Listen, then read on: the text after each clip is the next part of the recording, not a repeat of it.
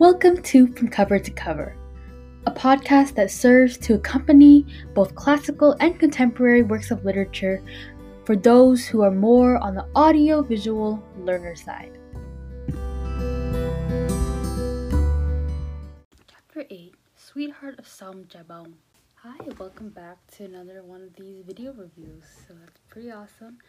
I'm going to talk about the Sweetheart of Song Tra Bong, which is one of um, the more interesting chapters for me definitely very intriguing to see the transformation of a character in this story that I will talk about right now.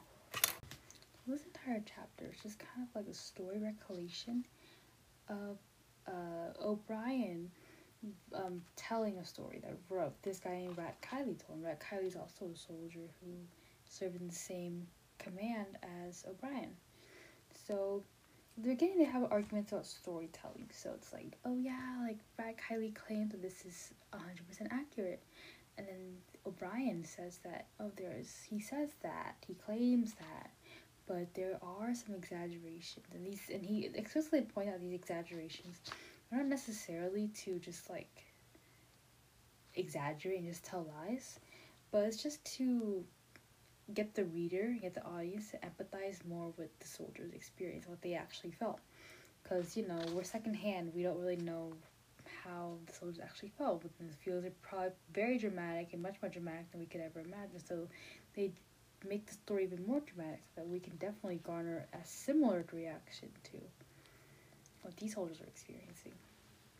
So we, t- we look into the story of Marianne Bell who's a high school sweetheart of a medic named Mark Fossie, and uh, yeah, so his her high school it's he's she's his high school sweetheart, and she comes back after the group of medics in the infantry. They're like, yeah, like I miss girls. I miss like women, and they talk about prostitution. They talk about like getting prostitutes from Vietnam. But she comes back. So, um, when she comes back, to Vietnam, she is like super interested in learning the Vietnamese culture. And like keep in mind, this girl is like young and she's naive. Like she came in with like dresses, rich clothes, makeup, pretty face, you know, like she's type of girl came in. And now she's like interested in just learning about Vietnamese culture and the Vietnam War. And she gets really up close and hands on with the medics' work and treating the injured soldiers and she also um, practices using the M16 assault rifle, which is something very different. She becomes kind of like obsessed with it. So after a while, she becomes obsessed with like these weapons, and then she starts like stopping to put on makeup and like dressing up as a girl, like how she how she would do in America. So everyone's concerned about her, and one day she just disappears. Now, there's another medic group, a cross like nearby this infantry. That's called the Green Berets. And she's disappearing, and then when she comes back, she's wearing green fatigues, like the uniform of the Green Berets. So she's been hanging out with some other medic infantry group. So yeah, it's kind of creepy. And then uh, there's some slip ups. So like she's so so this is like a symbolism of her losing her innocence. But there are some like instances where she does go back to her femininity for example, when Mark Fossie talks to her about uh, talks to her about like his feelings, and she's dressed up like a normal girl, like a normal girl to them. And then they get engaged and stuff, and then she's acting a little feminine again, and then suddenly she disappears for a longer period of time. And then Mark Fossie, who once again is her high school sweetheart, who is the original medic who was already in Vietnam, he looks for her and then he finds her in the green beret thing, totally just like dead bones, dead bodies, and chanting. And she's like terrifying, like she's like killing people and celebrating it. And, you know, this is, she's also just like, yeah, this is my life now, Mark. If you can't accept me for who I am, then, well, you can't be my life. That's the end of the story. And then keep in mind that the soldiers who are listening to the story, because once again, remember, this is a story that is told um, by, told again in a story like this, the whole story But yeah, the soldiers who were listening to the story, they're like, dang, rat, like, this is not a good ending. This, there's no ending. Like, what happens to her? Well, you don't tell us. So then that's like that thing, you know? Next, I'm going to do an analysis of the text, but using the questions that are provided in the summer assignment. So let's just get into it.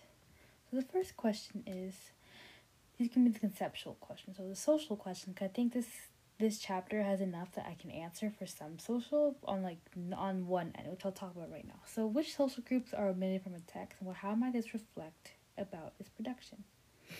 And what might it reflect? So, um, definitely in this text, women are heavily excluded from the narrative. And that makes sense, you know, because O'Brien is writing this about his experiences as a soldier in Vietnam. And during the Vietnam War, women weren't allowed to be drafted in the war. So it was very rare to see a woman in Vietnam or like as an active part of the war. So yeah, so that's how it. This really does t- um, go back to a time when women weren't allowed in war, because now women are veterans too, and we definitely know this is this is the social norm of the time. And also something that's really omitted inside this text is Vietnamese civilian population because the Vietnamese people are also a big part of this um, this book. It's part of it's a big part of the war, but we don't really ever talk to Vietnamese civilians. So I know in the future there will be some mention on Vietnamese civilians, so this question will be answered again in the near future. But as of right now, there's been nothing, and then we know that they're massive, and there should be some more stuff on them and valid is the, how valid is the assertion that literature is voice for the oppressed? So in this book, the voices that are speaking are white males. So, for example, O'Brien is a Caucasian American man, and he's writing, and all of his colleagues are also probably Caucasian American men. Caucasian American, arguable, could be other races, but men, yes but probably mostly Caucasian American. Also, yes. So, this is this literature itself is not a voice of the oppressed, but I say that it does give a voice to a conception that a lot of people don't understand, which is the veteran perspective. Especially during the Vietnam War, the veter- American veterans who came back home were often discriminated against, and like to, in this the world, we see um, veteran homelessness, veteran mental illness, addiction in veterans, and these are all um, issues that we sometimes as a society shy away from. And this gives a voice to the horrors that are experienced in war and how we need to help our veterans more and be more um, considerate of what they went through and therefore transfer that consideration into how we are able to as a community support them so I think that really does a lot to talk about veterans' perspective. How might the text be, oh, how and why is a social group represented in a particular way? So in this chapter, we deal with the woman a lot. We introduce one of our first main female characters, Mary Ann Bell. So Mary Ann Bell, she's a female, and as a female, she's portrayed as an innocent sweetheart, loving girl. Like she's the representation of innocence in this story. She comes to Vietnam as literally someone's high school sweetheart. And she's coming wearing makeup, cute dress. You know, she came also because some medic wanted to, you know, was craving a woman's presence. And um, this representation of women as innocent people definitely is something that the book touches upon a lot. It's a lot of veteran slang that I'm hearing in a lot of books. The motif in a lot of books about war is this treatment of woman. So that's something that definitely is I can see in this book as well. Representation of women as innocent, non war like objects and how would the text be read and interpreted by two different readers from two completely different cultures so um, once i'm an american i mean i'm a vietnamese american and i'm also a um, woman so i'm going to analyze the text from both perspectives so first of all as a woman um, as a woman, I am. This book has not been the best uh, to other women. Um, I don't really enjoy the way the women are being represented in this book. They're treated as either stupid, well, not really stupid, but like, yeah, kind of stupid, just insignificant. Um, insignificant, innocent, uh, helpless in a way. Especially like going back to the beginning of the book where there was that girl who Lieutenant Cook was like obsessed with her and oh and sexualized. The women are extremely sexualized in this book. Like that's like I think that's the all all the girls that are even brought into this book is because some guy was like sexualizing them. Lieutenant Cook's Imagine was fascinated by this girl's virginity. And then um rat the the story all they focused on was Mary Ann being like an innocent girl. Like she was even brought back just for the purpose of like for the purpose of sex. And they were even talking about bringing prostitutes in the story because they just wanted sex. And that's all women are to these men. And that's obviously extremely alarming. And I and as a woman, I don't enjoy that representation of women as sexual objects. Um, so that's why when I read about Mary Ann going into like this crazy state where she was obsessed with the war and she ended up learning how to shoot an assault rifle and then she became this massive killer. No, I do not condone killing. I don't believe that Mary Ann chose anything right, righteous, and you know, killing it makes me terrified of her. That's terrifying.